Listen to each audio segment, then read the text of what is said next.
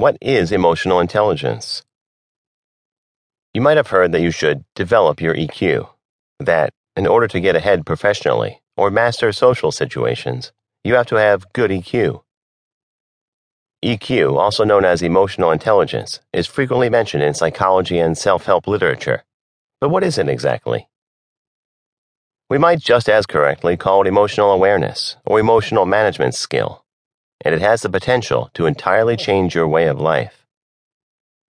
Emotional intelligence has been a buzzword in the personal growth industry and in high level corporate recruitment strategies since 1995, when Daniel Goleman used the term for his book title and topic. As we would say today, his use of it went viral immediately in the world of business and mental health. He abbreviates it as EI. You will also see it, as in this book, as EQ. The term was actually coined by two researchers, Peter Salovey and John Mayer co authors of the Mayer Salovey Caruso Emotional Intelligence Test. EQ is the personal ability you have to recognize and label your own emotions and feelings. That's your starting point. You stop cold in the middle of a conversation you're having, for instance, and can say to yourself, I was just feeling and expressing irritation and a mild degree of anger. Once you can recognize your own feelings to a degree of certainty, you will then move on to develop the ability to see emotions and feelings in others for what they truly are. If you can see feelings in yourself, you'll be able to identify them in others.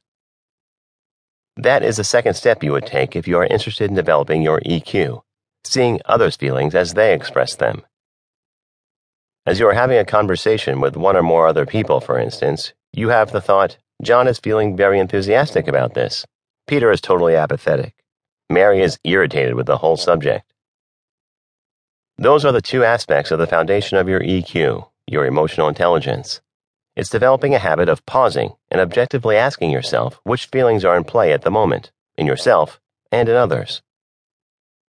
The next level of emotional intelligence that you can develop for yourself is your personal ability to rein in or direct your emotions, to call on certain emotions, for instance, so that they help you perform better.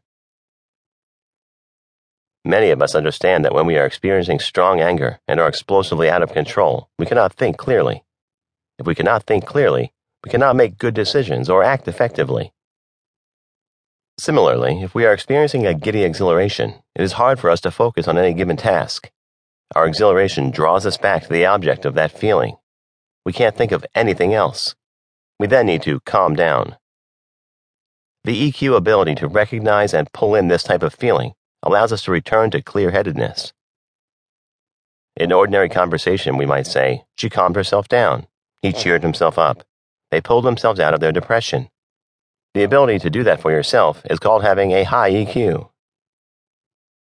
This third level of emotional intelligence is your personal ability to not only manage your own strong or expressed emotions, but to regulate them at will. This includes the ability to let go of or even fully dissolve strong feelings, in the moment, at will.